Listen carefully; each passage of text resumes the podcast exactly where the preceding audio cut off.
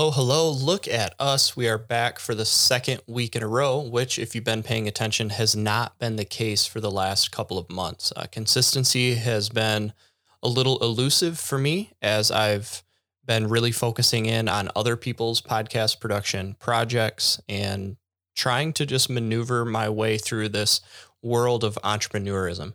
Um, so I want to just to remind you that I'm entering my second year of business as owner and lead producer for Cold Shower Media. And Cold Shower Media specializes in audio production with a major focus on podcasts and helping individuals and companies begin podcasts of their own. And I've found great value, and I believe that my clients do and have as well, of using podcasts as an additional way to connect or attract clients, as well as serve as an educational or marketing tool for their business. And that is really what I believe very strongly in is the benefits that there are to podcasting, especially when put in the hands of a marketing department and they can figure out all different kinds of ways of utilizing the content that is produced through a podcast. So if that's something that you or you think your business would be interested in and figuring out how to leverage something like a podcast to your benefit, then please reach out. As we're entering the second year of business, we are coming up against that fine line of determining how heavy can our workload be with such a small operation? Are we going to have to increase rates in the future? Are we going to have to limit the amount of clients that we can take on for these production type things? So I would just encourage you don't wait on something like this. Um, if if it's an idea that you've been toying around, let's at least talk about it.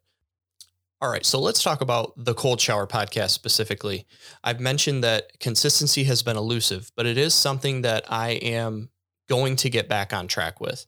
And if a resurgence of this podcast is something that we want to have happen, we're very dependent on a new influx of ratings and reviews on Apple Podcasts. And so I've always encouraged people in the past if you listen on iTunes or Apple Podcasts, please go tap the five star rating and leave a review. Those are the things that help grow the show the most. And like I said, if this is any type of resurgence, it's going to be largely dependent on you and whoever else might leave a rating and review. So I would really highly encourage you to do that. And I would very, very much appreciate it. Now, my guest today was Dr. Spencer Couturier, and we had an excellent conversation. He's someone who has looked very deeply at burnout and poverty of purpose and how no matter what type of work you're doing, it's important to find purpose. And some people can find that a little easier than others. Maybe we have to remind ourselves of our purpose throughout our endeavors. But he's looked very deeply at that and has a history of, of writing. He's a very sharp person that that just sees things and I think in a really refreshing way. And not to mention, he's also a doctor.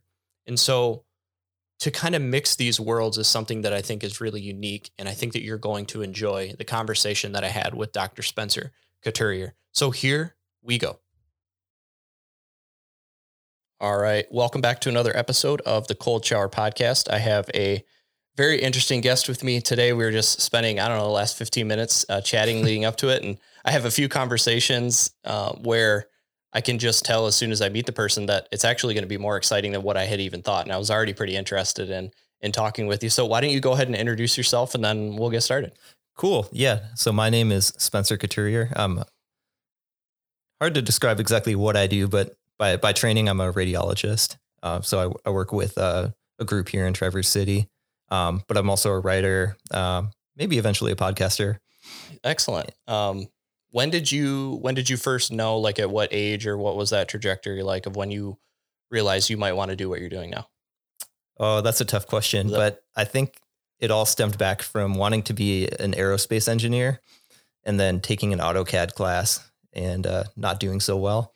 Okay. I thought maybe uh, maybe I should pivot at that point. I think that was in 10th grade. All right. Um, right and then I wish I had a highly altruistic answer for why I wanted to, but I think originally I was really just like a stubborn kid. And uh, someone told me that like going into medicine was the hardest career that you could do.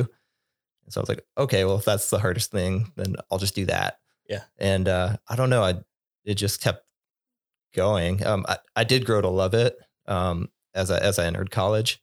and started uh, studying a lot of biology, um, really diving into chemistry, a lot of diverse diverse subjects. Mhm. But it was it was not that light bulb. Aha! I'm going to be a physician moment for me. Right.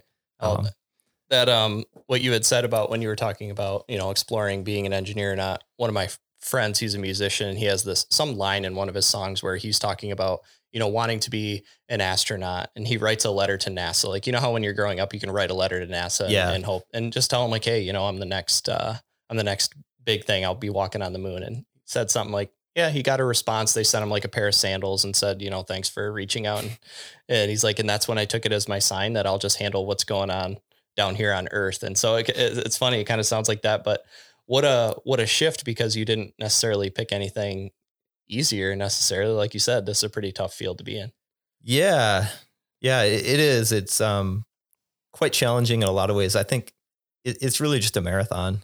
Mhm. You know, to be honest, I mean, I just took a board exam uh, a few months ago, and so that's I've been taking exams ever since college, really. Um, so I'm 33 now. okay I mean, that I graduated college, I think, when I was 21.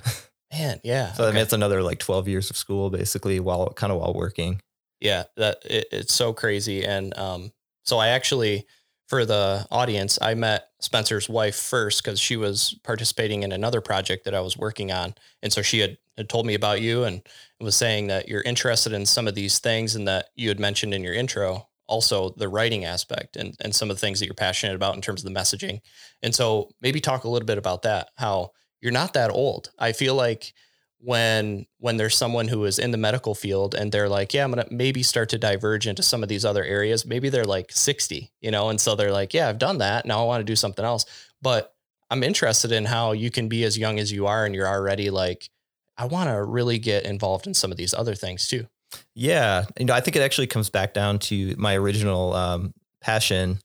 Even though I wanted to be an engineer, I, I was always fascinated by literature, and Mhm. um, I think I just grew up thinking that going straight into a, a writing career was also a very challenging path and maybe full of a lot of uncertainty.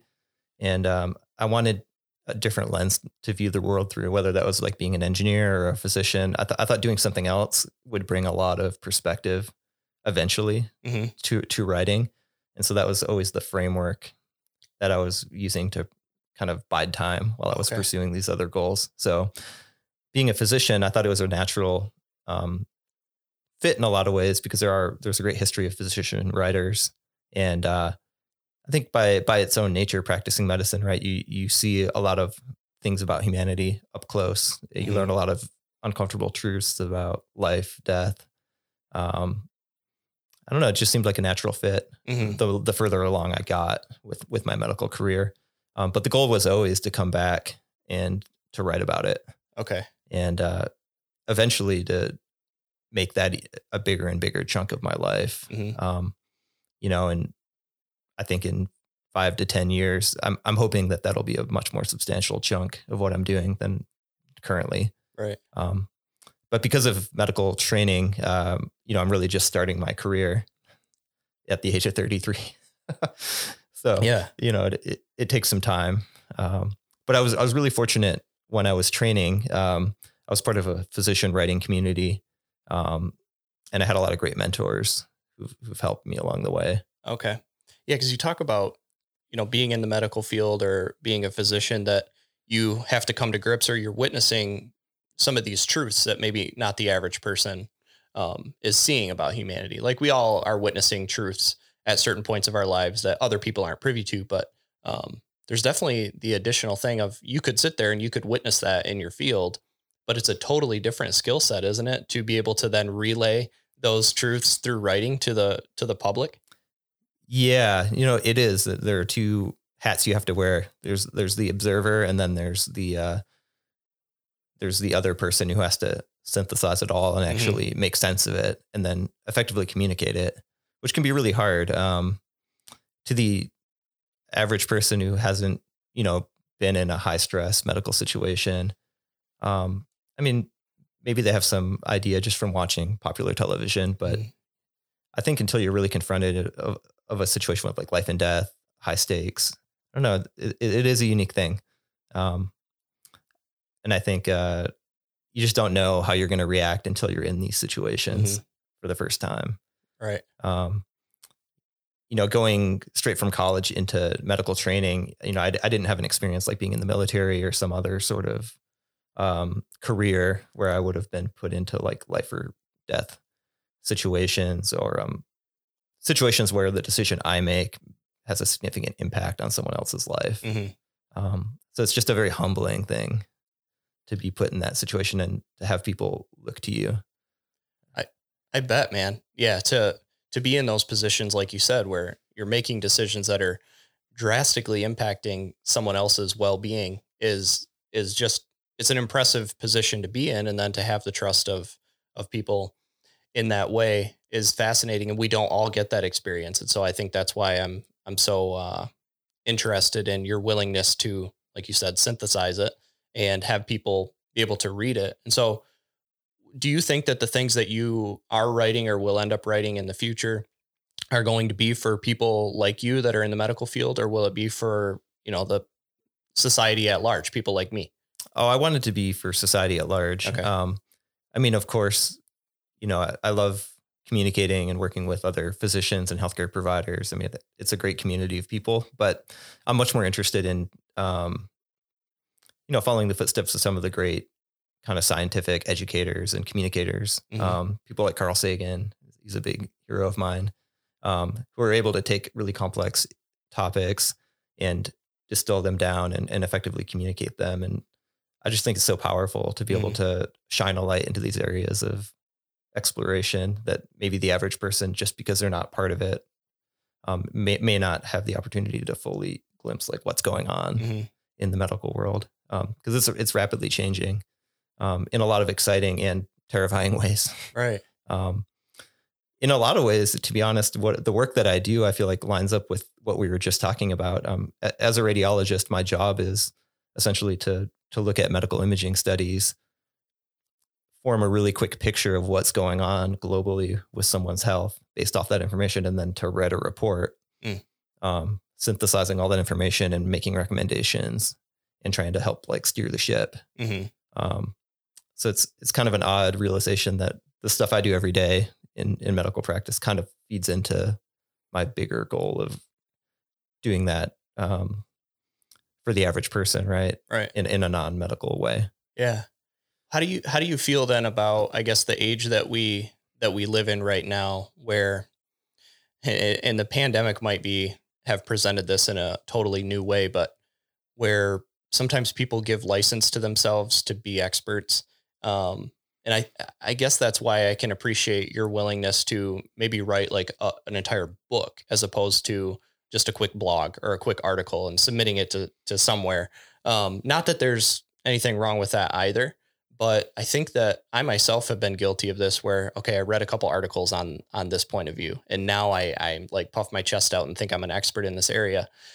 And sometimes it's because i wasn't like willing enough to sit down and read an entire book on the subject and so we have all this information and we can consume it very quickly um so i guess is is there a part of you that's like i want to contribute to some of the just depth of of a subject to I don't know, in some way like steward the next person coming up, making sure they're getting the right sense of things. Yeah, yeah, no, I think those are all really important points um, that you made, and I do want to help. I think encourage depth over um, quick bites, hot Mhm. takes, just the idea of consuming something and then kind of leaving it. Yeah. Um, But I think the overarching thing that I, and maybe this again is probably related to medical training, is humility and Mhm. being humble, and just realizing that you're you're quite often wrong. Um, and even though in the moment you may feel you're you're totally right about something, often time makes fools of us all, and we realize, oh, I really didn't understand that issue.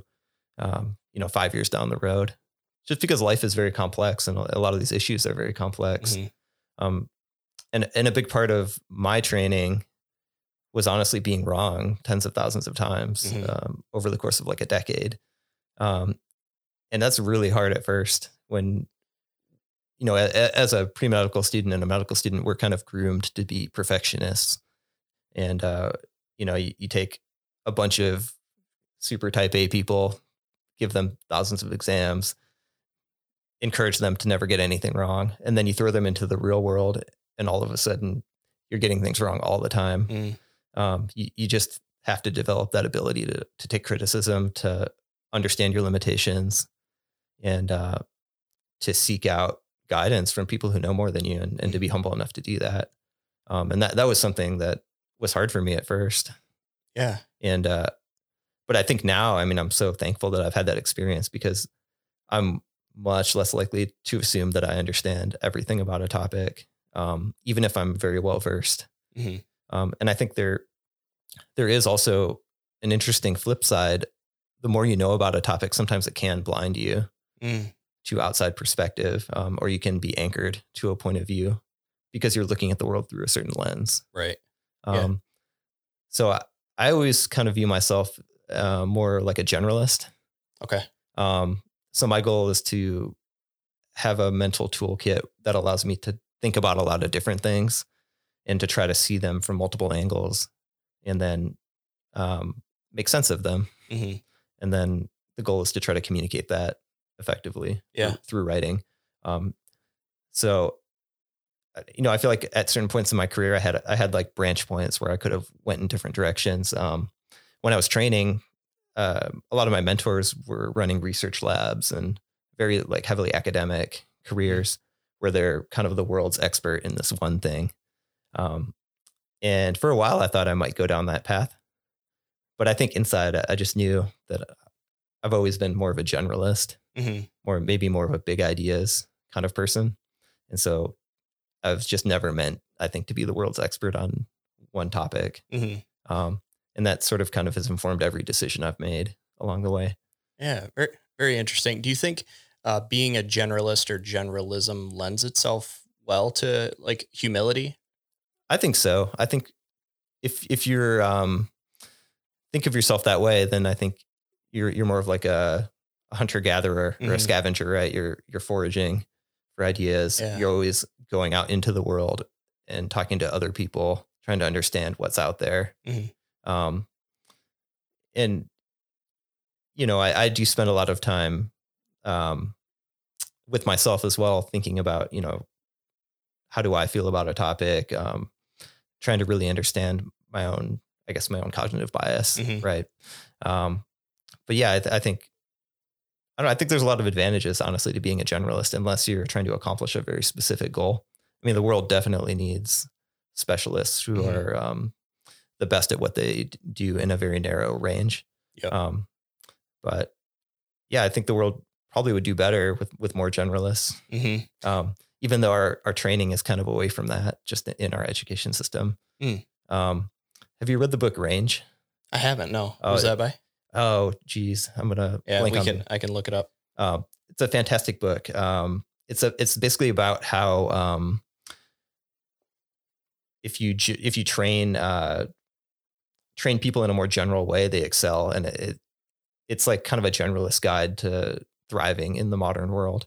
Um, a lot of things relate back to athletics, so there are a lot of um, interesting research studies that show that kids who start out as more generalized athletes actually end up outperforming kids who are very highly specialized from an Ah, early yeah. age. Okay. And so the idea is um, to kind of cross train hmm um, athletically, which is a little bit counterintuitive now. Yeah. Um, in in America, we kind of silo our kids into sports, right, at, from a very early age. Uh, AAU basketball, travel hockey, hmm and ends up being like a year-round endeavor. Um, and I think there's this idea that by um, super specializing early, you're getting an advantage. Mhm. But a lot of the research in, in range points the opposite direction, actually. Yeah.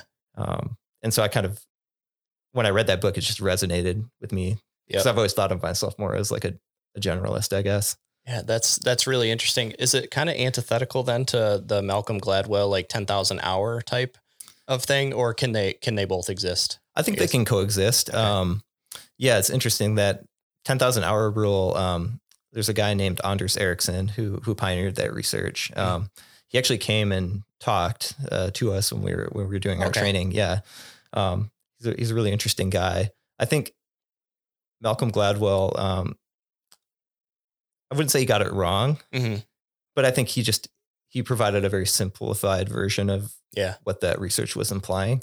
Um, but no, I think I think there is still a role for deliberate practice, which is basically practicing under very specific circumstances with real time feedback. Yeah. uh, it, it's a specific way to get better at something over time, hmm um, and uh, I think it does lead to better results. Um, I think the goal though is to understand what what and when should you be doing that Okay.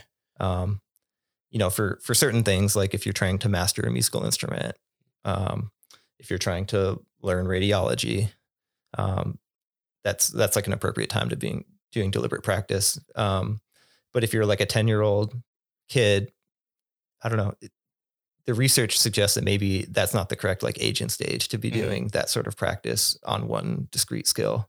Yeah. Um, but I, I'm sure there's a lot of controversy in, in Mhm. the scientific community about that statement. Yeah, because you can keep finding different variables probably Yeah. and, and being like, oh, I forgot to account for that. I, I think of examples maybe in my in my own life. And so basketball was a huge deal in my family. And there's five brothers. So that lends itself well to the idea of, you know, a basketball team. And um my older brother was the most successful basketball player out of our family. He ended up playing professionally in Europe for a couple of years and um is now that's his career is once he retired from playing professional basketball, he now has a full time business where he's training teams and individuals, um, and doing skill work with them and running clinics and all different types of things. And what's interesting is that he refused in high school to play any other sport other than basketball. He's like, no, I'm dedicating all my time to basketball. And I did the same thing. I played one other sport. It was golf, and I did it because my grandpa was the coach. And all my time, my extra time was kind of spent like playing basketball. So if you zoom out, you're like, oh, well, Taylor and his older brother both only focused on basketball. But the more you zoom in and you really realize, like, no, Taylor also spent like more time playing video games and hanging out on the couch. Steven, his older brother, literally when he says all he's going to do is basketball, that means there wasn't free time either. He was only doing basketball. He wasn't taking the same breaks that Taylor was taking. And so um it's I think that you can find differences in in in those things by zooming out, zooming in.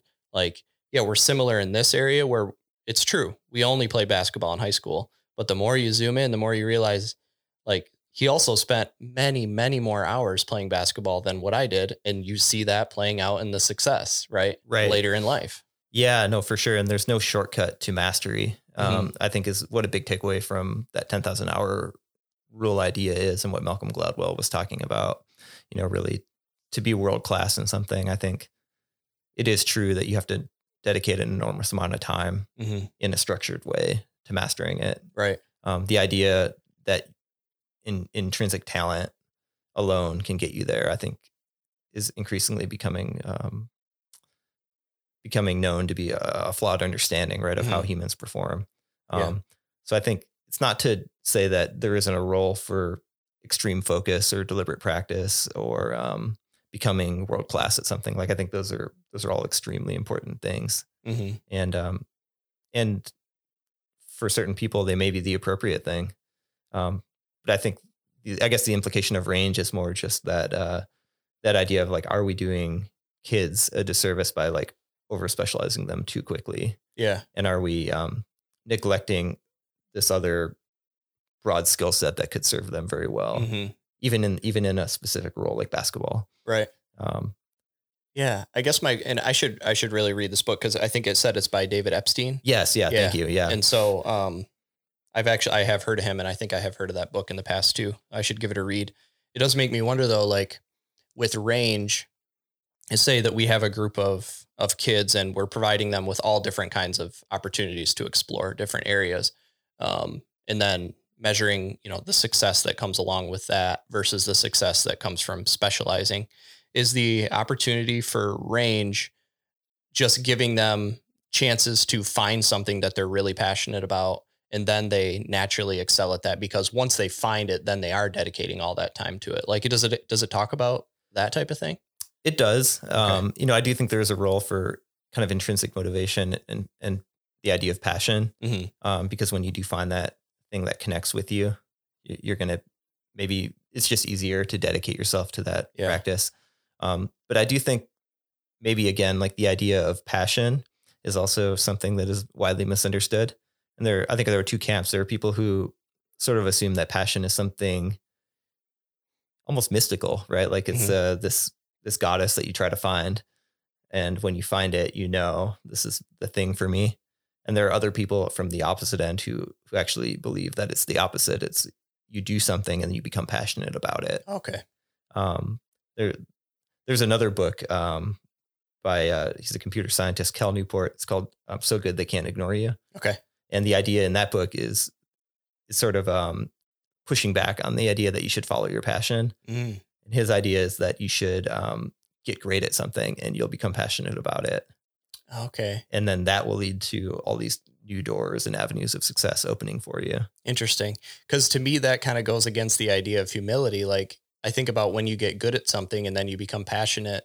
Do you become passionate because you're starting to get attention? You're starting to get accolades, like all that stuff. So, isn't that like the opposite of humility? Or maybe that isn't a, um, doesn't involve humility at all. I don't know. I th- I think it's um I think it can coexist with humility. I think it's just the idea that as you get better at something, you offer more and more value to the world in the in that realm, Mhm. whether it's computer science, whether it's basketball, uh, medicine, and and as you do that, I think because you're offering more value to other people and and to the world, really, um, you do get recognized. You do get more rewards, but I think you also, um, if you're doing it right, I think you become more aware actually of how far you have to go still. Um, I, I, it's an interesting thing that you bring up about humility and expertise because I think very often back to my my training and uh, some of the smartest people in the world that I've worked with are actually some of the most humble. Mm.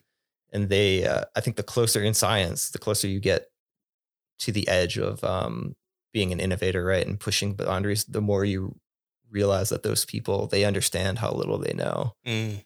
and there, there's kind of a phenomenon in science where like the the closer you look at something the more complexity you see Mhm. and the more you realize that this this thing that you think you understand is, is so much more complicated than meets the eye Mhm. um, and i've noticed that as like a common trait amongst um, just mentors and, and colleagues who are extremely successful they're also extremely humble and willing to to say i don't know Mhm. um, and just the act of saying i don't know i think drives so much of their success right because they're willing to acknowledge they don't know and then they seek out answers Yeah. Right. Um, Yeah. So they're they're kind of leaving some things up to to mystery, but maybe mystery only for the time being until I figure it out. yeah Okay. or they're using the idea that they don't know as um, a way to almost motivate themselves and to to get more in depth on this topic Mhm.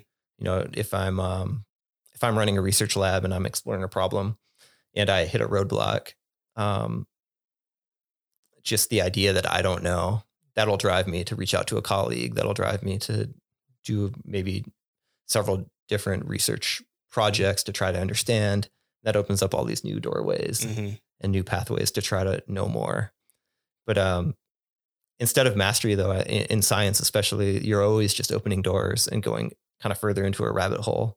Mhm. There's never an endpoint, right? I think for anything complicated, there's just more complexity underneath, and so Yeah. we're we're always just trying to approximate that complexity Mhm. into a way that we can understand the world. So, yeah, you talk about that, and with science, you know, there's these processes that are taking place, and it's like, well, what we kind of thought here turns out down the line it was incorrect, or we we were a little bit off. Um, then now you have, if you're conducting that type of work, you know, and especially under public scrutiny, and it's impossible not to talk about these things in the context of the pandemic, but you have science where you know you're the medical community or whoever the cdc is giving recommendations and how we should be responding to this um, to covid and then turns out three four months later they were like you know maybe we were a little off on what we had recommended at the time and people get so offended. They get really upset, like, well, you told me the wrong thing, blah, blah, blah. And it's like, uh, the thing that I guess I've tried to remind myself is I should kind of count myself lucky to have been privy to the process of learning and understanding that was taking place. Right. And so Yeah. is, is that like difficult to live and operate in that world where it's like, man, if I, I kind of feel the pressure of having to get this right. Like I hope what I discover today still stands to be true in a month because if it doesn't, people are going to question my character and who I am. Yeah, no, I think those are all really interesting points, and it's a, very um, timely thing to be aware of.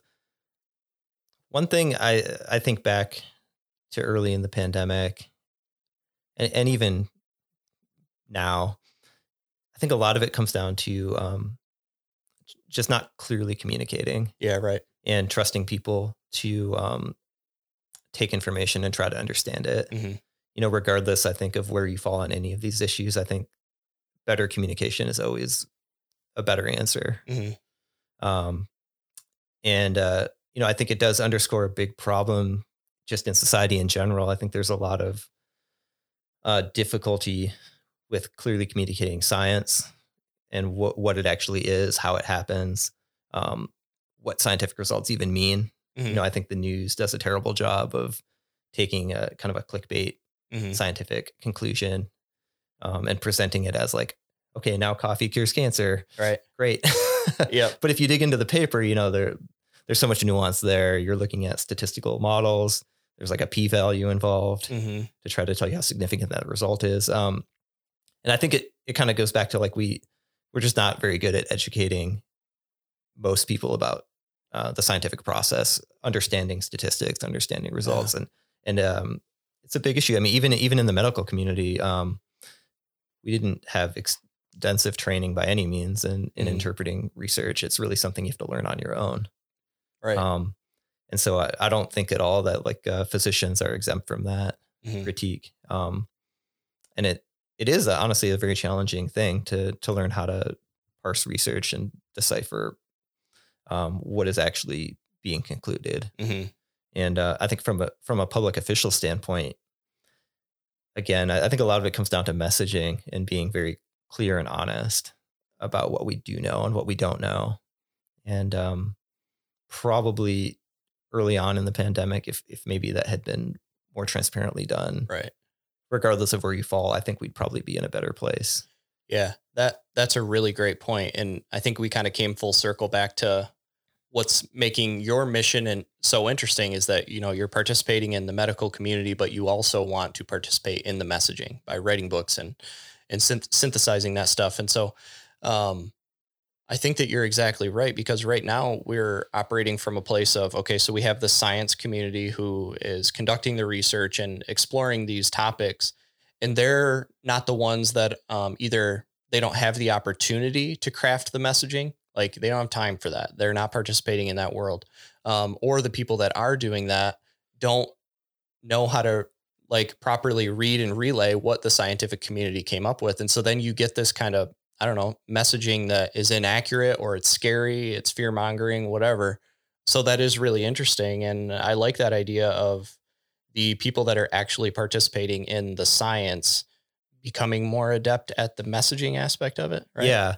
You know, I think it's a very, we're in the very early stages of, I think there is kind of a grassroots movement in the scientific community um, of people starting podcasts and pe- people actually trying to directly talk to more of the public about what they're doing and, Mhm. and helping people have access to scientific oriented conversations.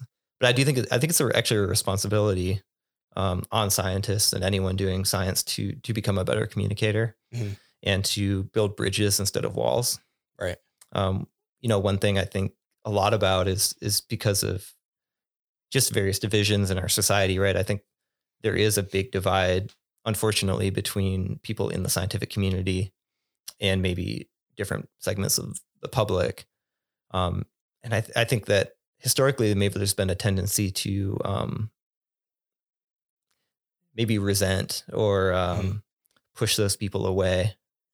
Um, but I'm very much of the opposite mindset. I, I want to build bridges and I want to have meaningful conversations to help show people, you know, what's possible through science and to make it accessible and to make it something that people should be very interested in because it, it totally changes our understanding of the world, Mhm. regardless of how you feel about um, about science. Um, I, I think there's just so much good that comes from bringing more people under that tent Mhm. and trying to be more inclusive.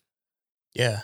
Yeah. Because um, I think we also can get in this mindset of, you know, when we hear someone's opinion on maybe an unrelated topic to what we're even discussing in the moment, we hold that against them. We're like, yeah, but I didn't like their take on that. So I don't even want them to participate in this.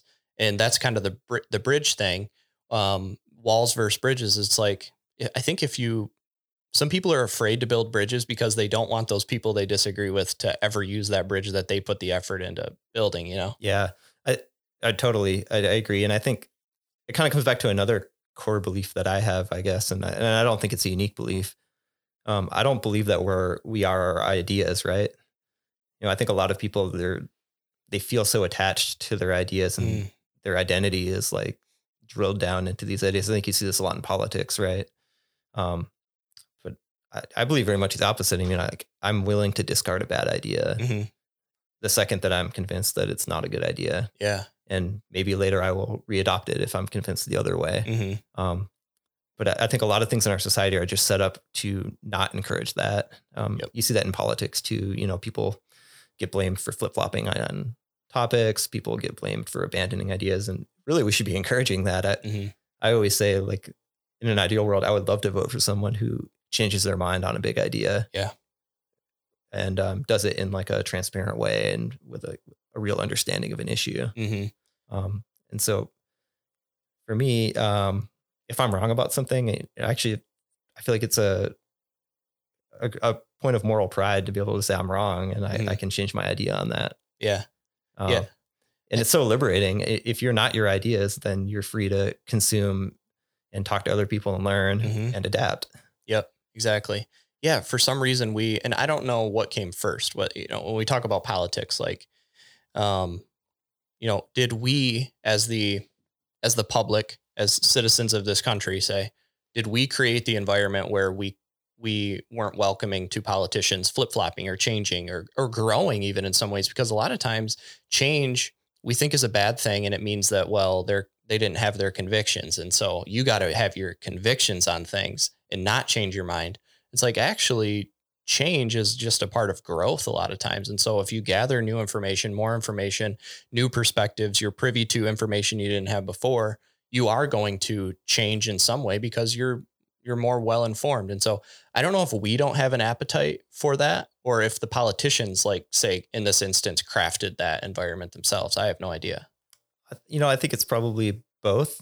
Um, I think people intrinsically do want to understand the world, and I think a lot of people are curious. Um, but I feel like right now, uh, at least in our political paradigm, and I think we're op- we're operating in this um, duopoly, right, of two political parties that mm-hmm. I think if you really drill down to the average person, I mean the the overlap in the middle is so much higher, right? Like Yeah. I think if you really you think about a core hardcore Democrat or a very hardcore Republican, that probably represents more like 20% of Mm-hmm. each far end. Right. And I think most people probably have significant overlap in the middle. And um that's super interesting. I think it just it's the polarization that happens when you have one alternative or the other.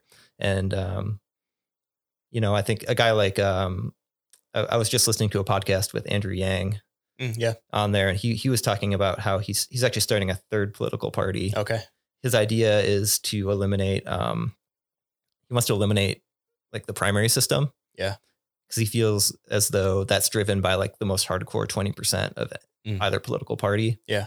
And it kind of draws out more extreme candidates, more extreme viewpoints. Um, and he's trying to strike a middle ground mm-hmm.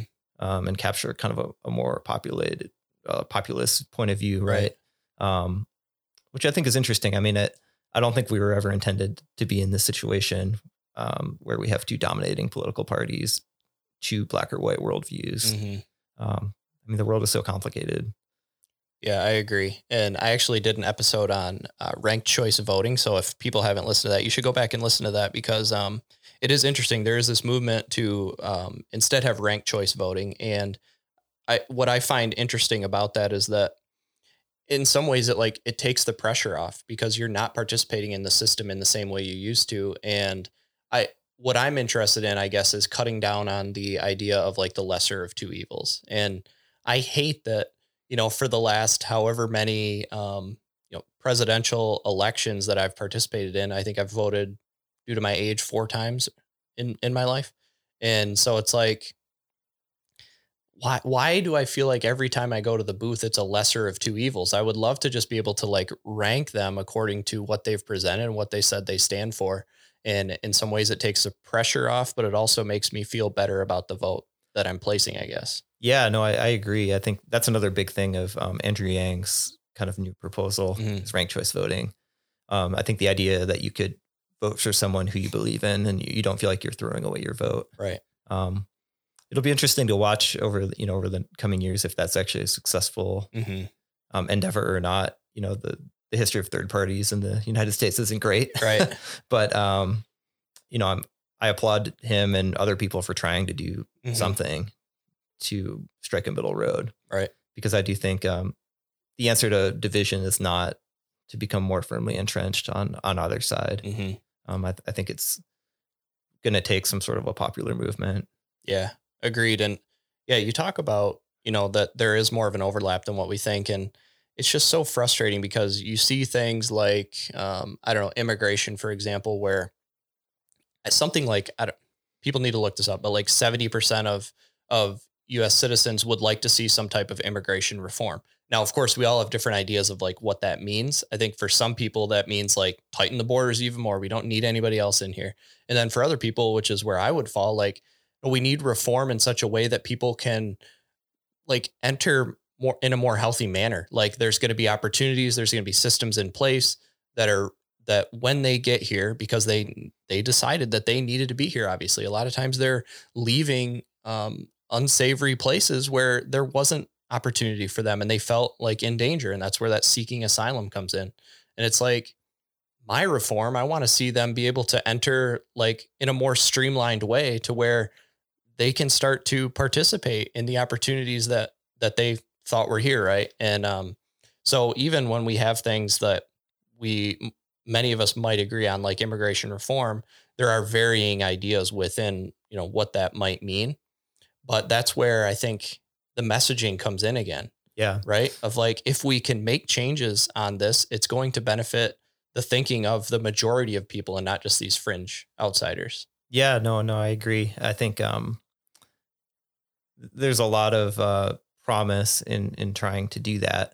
Um, I think the real question has always been just how, how to get there. Um, you know, I think it's interesting. I think the the American dream, right? I think is very much still alive for some people. Other mm-hmm. people may not feel as, as though it is, and I think they're probably both right. Yeah, depending on where you're at and your circumstances and um, how you're interacting with with our country. Mm-hmm. Um, and I think it just again underscores the incredible complexity of of running a country that is full of, you know, probably 350 million people at this point with widely varying views, widely varying backgrounds um, it is a great melting pot in every sense of the word, mm-hmm. which, which has always been America's strength, really. Yeah. Um, and I think it still can be. Mm-hmm. Um, yeah, very interesting though. I, th- I think another thing leading to a lot of issues right now is, is sort of, I think people feel as though the, um, the meritocracy is breaking down a bit. Mm-hmm. Um, and I feel like the American dream was always sort of grounded by this idea that we were in a meritocracy mm-hmm. and where if, if you work hard and yeah. you do your best, you strive and you have merit, like you, you can rise. Mm-hmm. Um, and I think for various reasons that are way beyond my political knowledge, you know, mm-hmm. I, I think we're struggling with that right now because a lot of people do not feel that way. Yeah. Yeah. It's really interesting. Eh, and, and it's just interesting to see what some people feel threatened by and what other people don't feel threatened by right? Yeah. There's things are constantly changing and a change that might take place today, I can look at and be like, yeah, that doesn't like really impact how I'm going to go about my life. And then other people are like, no, that is going to drastically impact how I go about my life. And they might be right and they might be wrong. They might be just looking for something to get upset with. And so they're shining a spotlight on something that actually isn't going to impact them. And then other times, you know, they're they're doing that for noble reasons like, no, this is unjust and this is something that needs attention because it's going to impact me and the ones I love in a negative way. And um, we're all coming from different places and yet somehow trying seems like we're hanging on by a thread trying to function together and and I guess honor one another in this in this country and it's very difficult and then the things that you see you know with Facebook um, some of the leaks that were coming out of there like recently it's just it's really interesting and I don't know what to make of that but I feel like the further along I go the more I am of the side that social media is not helping. And I get that that's not like a new stance for a lot of people. But um, for me personally, I've started to really see it play out, of course, the last four or five years, more so for me personally, I think the last year, where I was realizing that my participation in social media was leading me to to really hate certain people. Yeah. And I'm not saying that you have to love everybody. I certainly don't love or like everybody but um, or I should say like everybody. Certainly don't like everybody. Um, but they're still there whether I hate them or not. And so I think I kind of owe it to myself and I owe it to them to not participate as heavily in something that's leading me to hate them. Right. Yeah, no, I, I totally agree. I mean, full disclosure, I've been Facebook free, I think for four years now. Oh, congrats. It's been, uh, it's been completely liberating. Yeah. I, w- I would say like my overall happiness level has, has increased. Um, I did it initially, I think just as an experiment mm-hmm. to see um, would I be like less distracted. Yep. Um, and at first, I think for the first two weeks, you know, it was it was a little challenging. Um, there are definitely hiccups. Like, uh, thank God my wife's still on there because she mm-hmm. finds out about all of the family yeah. related issues. But I think the original motivation for it was I was just like seeing so many um, things going on in other people's lives that it's not that I didn't care, mm-hmm. but it's just that they they weren't close enough to me to where I would call them or yeah talk about them, and it was uh, kind of overwhelming. Um, and I kind of figured out that the people who really matter to me on a deep level, like I'm, I talk to them regularly anyways, mm-hmm. and that maybe I could do that without Facebook. Right. Um, and I think this was even probably before a lot of the crazy um, political driven things on Facebook. Um, so I've been a little bit of an outsider for, mm-hmm. for that experience, to be honest. Um, but it's great. yeah, I'm I'm a little jealous, and I I don't I honestly don't think I'm far behind it. In fact, the week of us having this conversation, um, I'm. I guess the thing that has prevented me from totally walking away is the fact that I have to promote certain things for business on there, and now I'm at the point of just trying to weigh like, well, what if I don't promote things? Is my business really going to suffer that much. And I'm not convinced that that it really will. And so I'm I think that I'm going to keep probably my Facebook in operation, but I'm actually going to have my wife like change my password. And so then that'll just provide an additional barrier if I want to log on.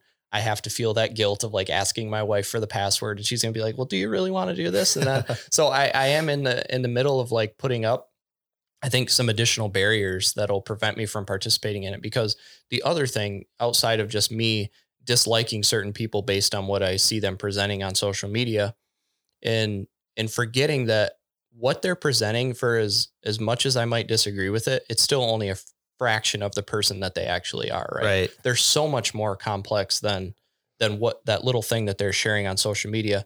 And that's why I started a podcast is because I was like, I want to give people a, a, broader view of who I am um, and provide some nuance.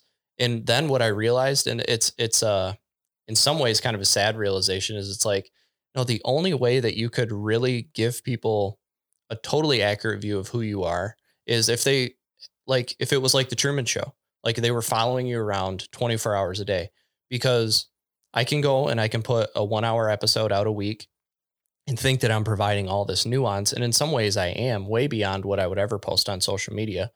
But it's not accounting for the future growth and the future change, right? I had a lady from our church, Nancy, if you're listening, I love you. She came up to me and was like, Hey, I've been listening to some of your episodes and I don't agree with all of the things that you've said. And um, that would have probably upset me a little bit more like a couple months ago. But my response to her was, Yeah, I don't really agree with everything that I said either. Um, if I if I did, like I'd feel a lot, I wouldn't, I guess, second guess myself so much, but it was just really interesting. That's something I've had to come to grips with is like, do I leave those episodes up where I said some things that I've flip flopped on, like we mentioned before?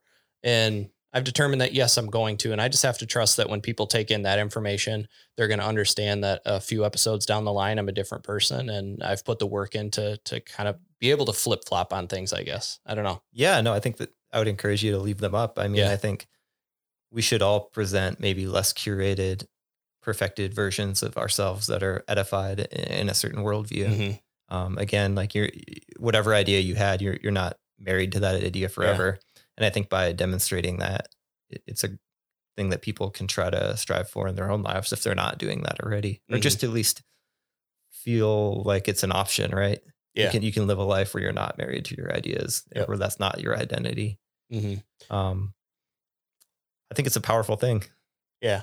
Yeah. I feel I feel more comfortable in that. And I wasn't I was able not to take offense to what she had said. And I actually found it like refreshing. And I appreciated that she said it because she felt, I think, comfortable enough to say, Hey, I don't agree with everything you said, but she was like still listening to it. And I was like, man, I don't know if I have the strength of character to do that, to like listen to someone that sometimes I get so sensitive that when someone says one thing that I disagree with, I just like completely, you know, I stop consuming their content at Right. least, you know? And so I was like, man, that's some strength of character to like say, yeah, I don't agree with this, but there's enough in here that I can still find value in it.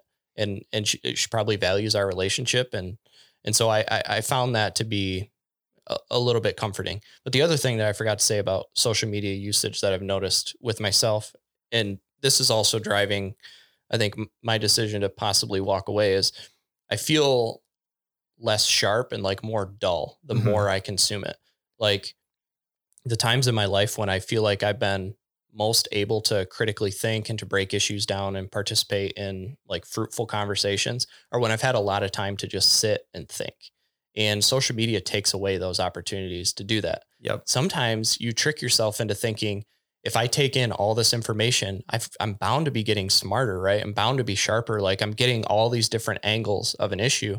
And I'm not sure that that's the truth. I think that if you take in too much of it, you're actually dulling like your sense of critical thinking. And I hate that feeling. I hate Yeah. waking up and being like, man, I just don't feel as smart because I spent two hours on Instagram yesterday or whatever it was. And um, that's that's a big motivator for me too.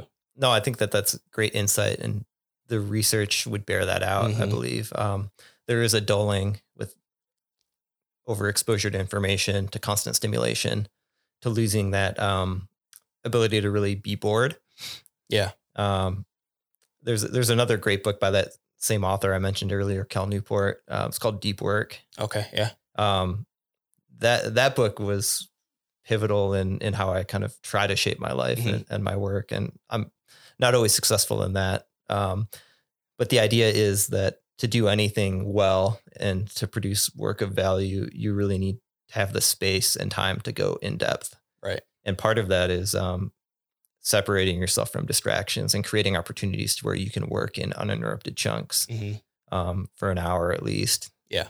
Uh, sometimes a whole day. And, and I think if you go back through history, a lot of very accomplished people kind of worked in this way where, where they would um, sort of forcibly remove themselves from the world, make themselves very difficult to contact, um, go on retreats. Mm-hmm. Cabin in the woods type of thing. Yeah. And then uh, emerge back from that into the world. And um, there's sort of like a season, um, a seasonality really to, to working that way where uh, you're engaged with the world, you're taking in information, you're being social. Mhm. And then there are moments where you need to clamp down, remove yourself from everything um, to the most of your ability. All right. And that's different for different people. Mm-hmm. Um, but I've found that when I am successful in doing that, the work I do is much better.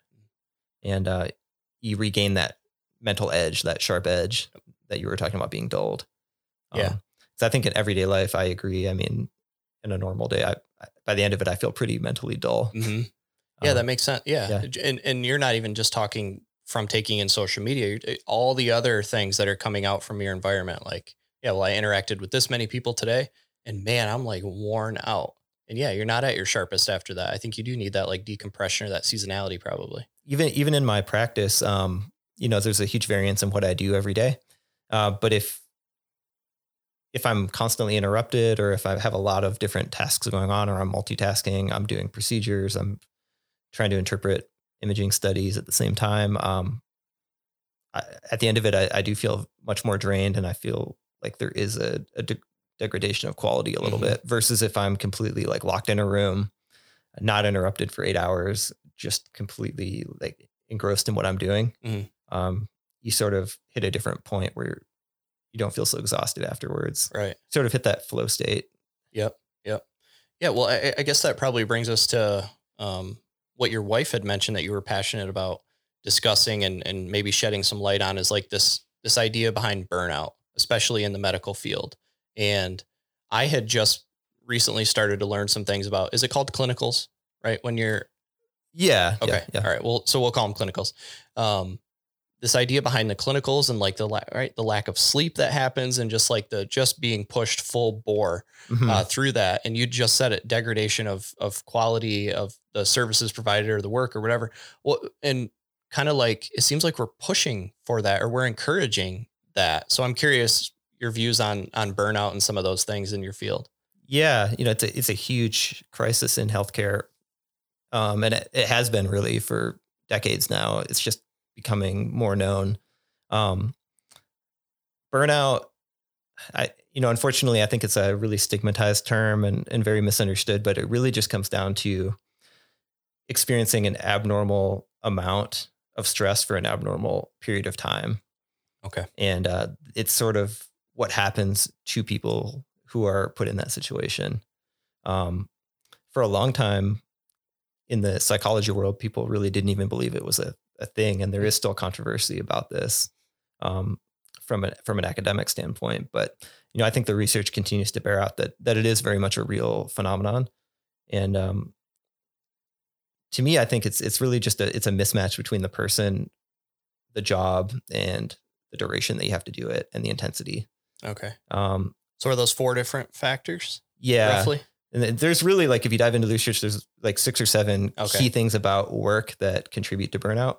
Um, but I think at the core, you can understand it on a basic level. It's just if you do something too intensely for too long, hmm and um, you end up experiencing these is a really wide ranging symptoms. Actually, um, it's it's a feeling of exhaustion, um, and actually like physical exhaustion, where you feel like you can't get up out of bed, hmm you're mentally sore, you- your uh, your muscles ache. All right. Um, there's actually like physiological um, symptoms that you experience.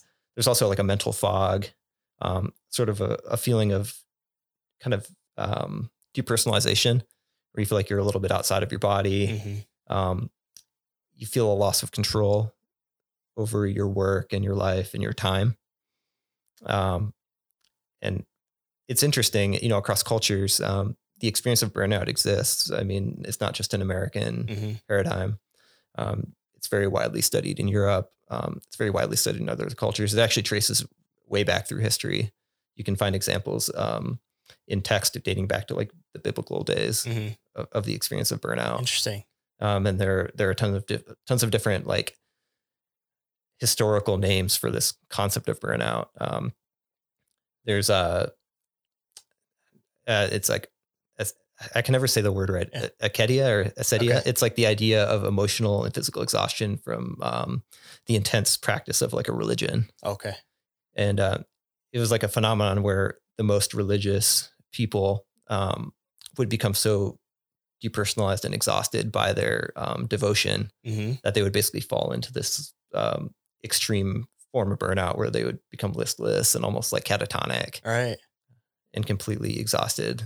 That's interesting. Yeah. So they and they just you you kind of mentioned four factors, but maybe there's closer to like six or seven that Yeah. you said. But um, I think about so I I told you I came come from the field of social work prior to doing this, and burnout is a huge conversation in in social work, and um, it is very fascinating to hear kind of different people's take on burnout, whether they're in the field or they're outside of the field, because you have different um, groups of thought. And I think, as harsh as it might sound, there's there are there's validity to both. Like when we talk about burnout, um, some people might be like, "Yeah, well, that's what you signed up for." So, like, what did you expect?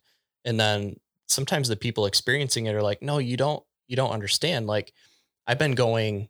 I haven't had weekends off in how long? Or I've been on call even when I was away, and or now I'm in a job where I have to answer emails. Um, even when I leave the office at five, I'm answering emails till right up before bed. And so I I think that sometimes burnout is caused by uh, unexpected things, like things we didn't know we were agreeing to mm-hmm. when we when we took the job. Yeah, no, I think that's a, that's a great observation. Um, I think a big reason for the stigmatization of it is for for far too long, the idea has always been focusing on the kind of the experience of the person and attributing it to that person, mm. right? Um, so in your field in social work, when social workers feel burned out, there's sort of a natural historical itch to to say, well, you know, it's it's something related to you. Mm-hmm. Um, you are burning out. Yeah. But or you're weak. Yeah. Yeah. Um, but the truth is actually completely the opposite. It, it's very much about the system that you're interacting with and the type of situations that you're in. Mm-hmm. And when you re-understand the idea of why burnout happens and and how it happens from that lens, all of a sudden it, it becomes a much I wouldn't say easier topic to deal with. I mean, it's still very challenging, but there are all these tools that you can use to try to improve it mm-hmm. um, by removing the idea that it's like a personal character defect or yeah. something that you need to just uh, be more stoic about.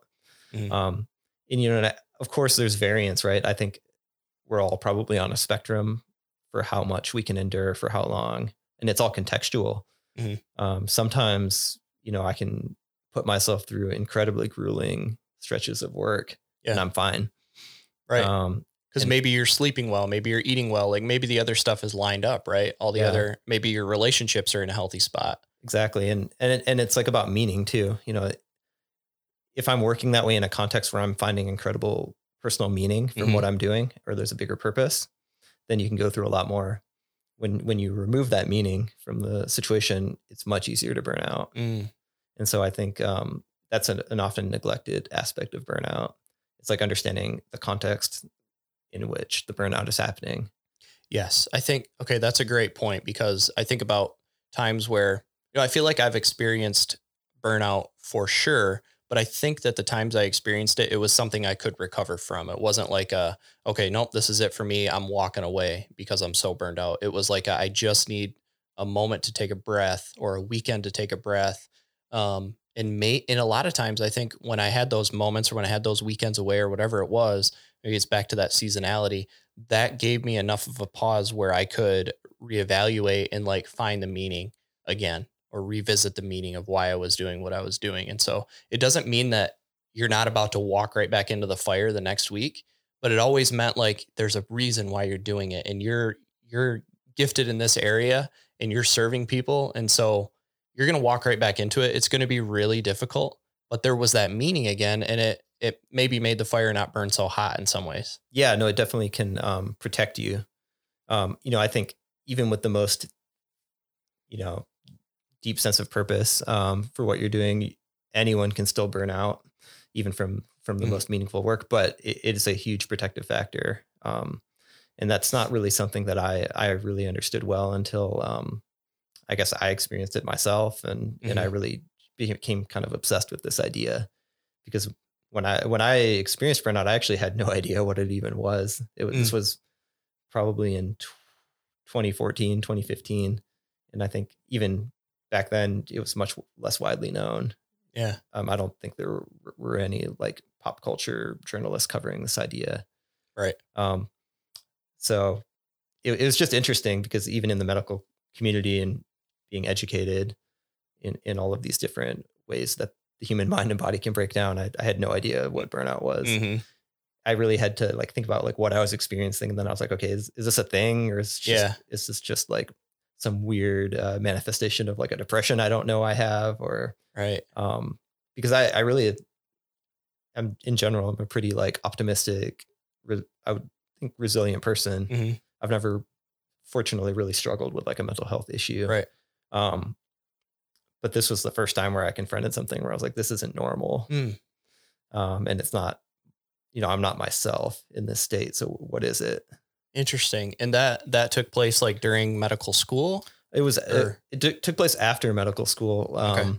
so in medical school, also we were working incredibly hard. Um, but, and I think for various reasons, I found it not as draining. Mhm. Um, I think because it was more aligned with this big goal that, that I had, right. To, to become a physician, to just explore all these ideas that had fascinated me for a long time. So I found it much easier to, to get through that stretch. It was, um, during my first year of medical training, um, out in the real world. um, where I first started to experience it. And, um, you know, I think for a variety of reasons, um, the intensity of the work, uh, regularly working, you know, 80 plus hours a week, Mhm. um, losing weekends, missing family events, Yep. um, just an incredible amount of work during a normal day. Like an average day was 6 a.m. to like 8, 9 p.m. sometimes. Yeah. And at other times, like there were, there were days where you never left, Yeah. Mhm. even though you were supposed to. Yeah. Right. so I, I think it was like in that context where I first encountered the idea of, of burnout and it, it just happened slowly. hmm You know, for the first month or two, you're, you're doing that kind of work and, um, you think, well, I'll just get through this. hmm Um, I'm tired, but I think it's just like a very, um, insidious thing that happens every Mhm. time. And then all of a sudden five, six months later, you realize like your perception of the world is totally different. You're, you're not thinking clearly. You're, you're not, um, engaged and present. Um, I think it's just like a very slow, slippery slope, hmm at least for me. Right. That's yeah, that's really interesting. And the other thing is that these conversations say around something like burnout, they're involving people from different generations. And so I'll this is maybe a generalization of generations, but um you might talk to someone from an older generation and they're like, "Yeah, no, I worked, you know, 60, 80 hours a week for 35 years and then I retired and I was fine." And it's like that might be true, but also like how was your marriage? How was your family doing? Like what did you miss out on? And so there are some people who are willing to compromise on the things outside of the job Right. Where whereas there might be someone I think you and I fall in the same boat where it's like you know, I I might be willing to work 60 hours a week as long as I can still participate in that other stuff too and I know that things are okay in these other areas of my life because I value those.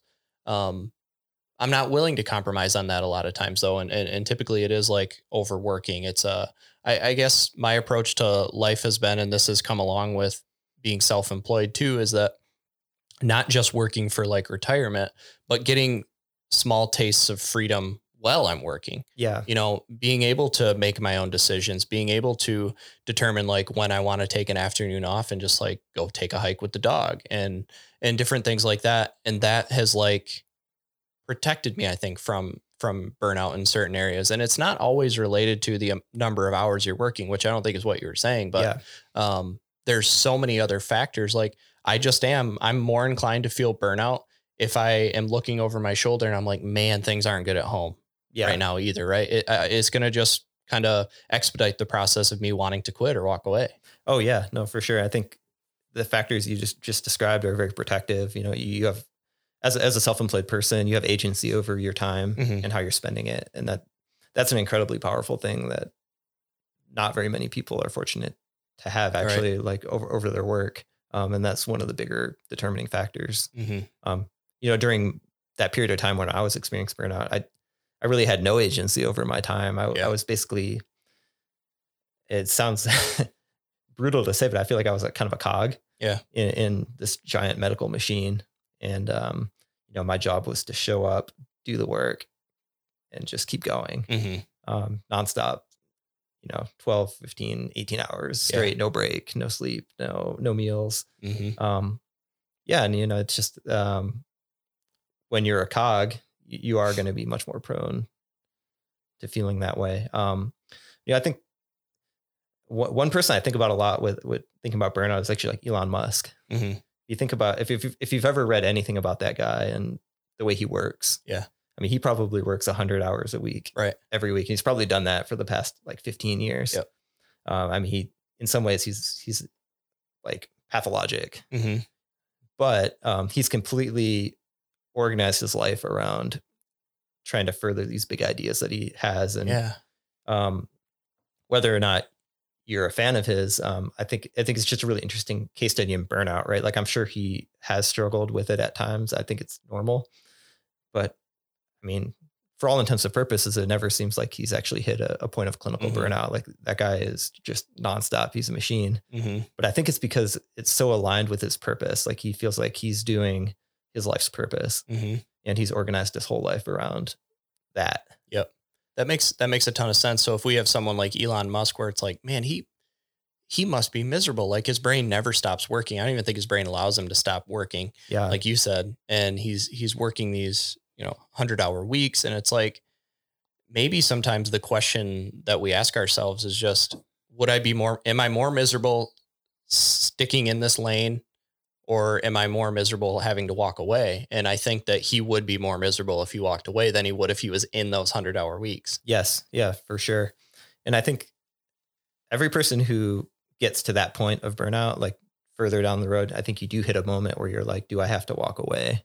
Mm-hmm. Um, do I have to change something completely about my life? And you know, I feel like I hit that point too. Yeah. Um, it was uh, about two years into medical training, Mhm. um, where I just had to have like an honest like realization with myself.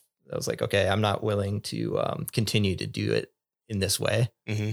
Um, like if if this is how I'm going to live my life, like that's not okay.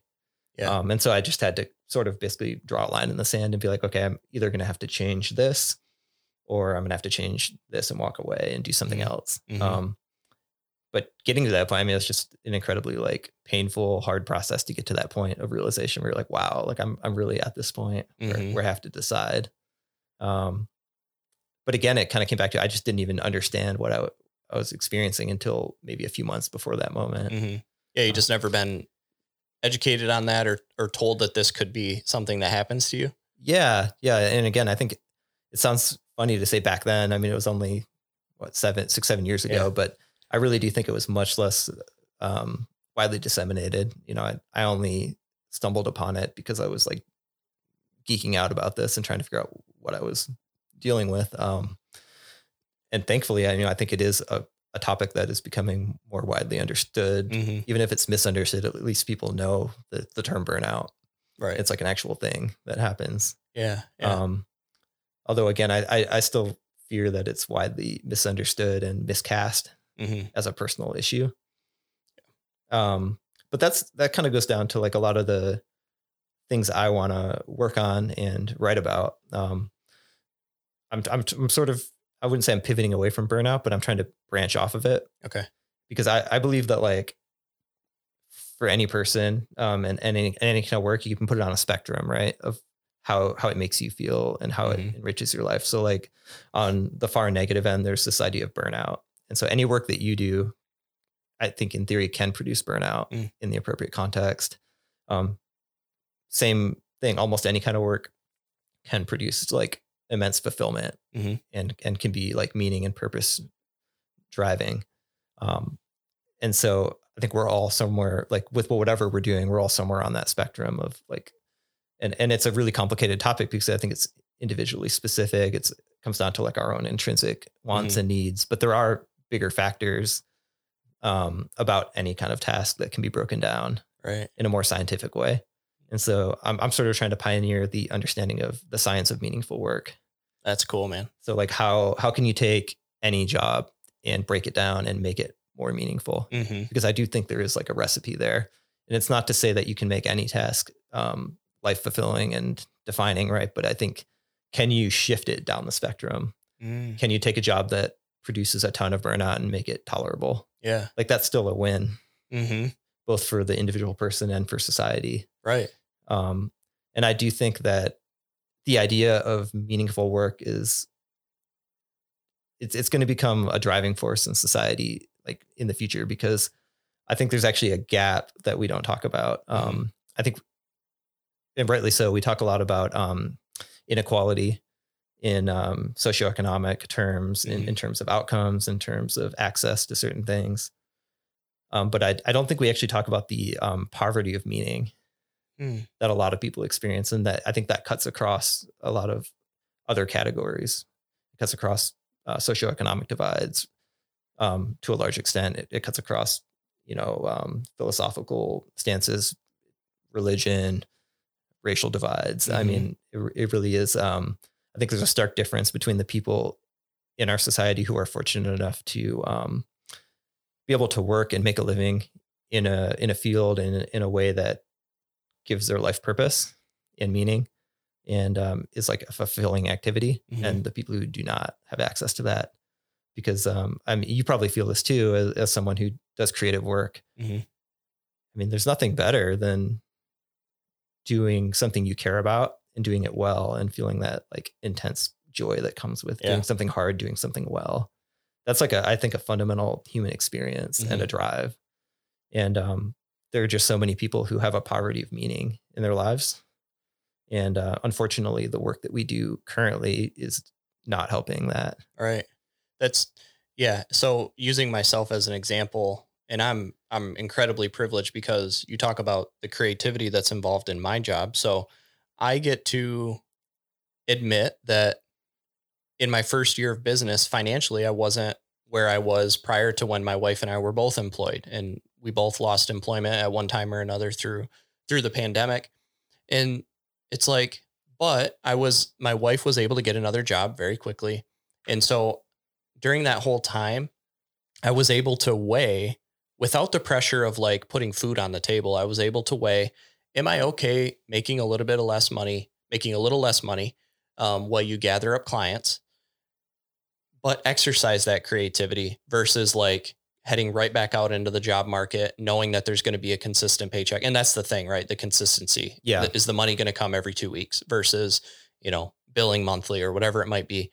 Um, and so I was able to make that decision. And again, maybe it's that zooming in and zooming out type of view, but you could look and be like, man, Taylor was totally comfortable. Just like, what a guy, you know, what a guy where he was able to prioritize creativity over the dollar. It's like, I don't know if I'm being honest, I still had that safety net of my wife's income. And I like to be transparent with that of like, I made, I made the decision because I didn't have these these other pressures on me, you know? And I think that's kind of what you're talking about is if there's people who have their bases covered financially, maybe it's a little bit easier for them to see the meaning in their work or to find opportunities where there's meaning. I think so. You know, you obviously have a leash, right? And you have more more uh, runway to Mhm. do something. Um, it's a really interesting time in human history. I don't know if many people realize this, but it's actually the first time in human history, the last like decade or so, where wealthy people work more than poor people. Mm. Um, Wow. right? Like, isn't that a fascinating idea? Yeah. But it actually is true, and it it is not. That's not like a character judgment statement. It's It- like yeah, they're actually choosing to work more because they have more employment opportunities, Right. And maybe on average, they're they're better compensated, right? They have more opportunity for the sort of purpose, life defining work Mhm. that reads that it's not a commentary at all on on people who are less fortunate not wanting to work. Because I don't believe that at all. Like Yeah. I I really believe that every person to their core, um, you know, if if they're of sound mind and body, they they want to work. Yeah. And and not in like the narrow, like I have a job kind of work, but I, I really believe people intrinsically want to add value Mhm. to other people and to the world, and they want to feel like they have a purpose, right?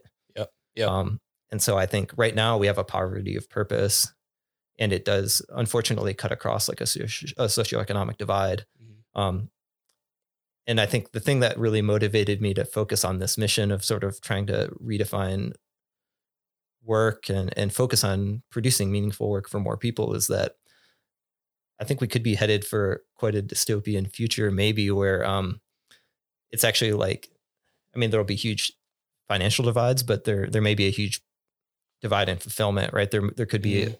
a certain cohort of people who do the majority of work because most work in the future may be able to be automated, right. may be able to be outsourced. There'll be like a creative, intellectual class of people who are like meaningfully employed, who have a purpose in what they do.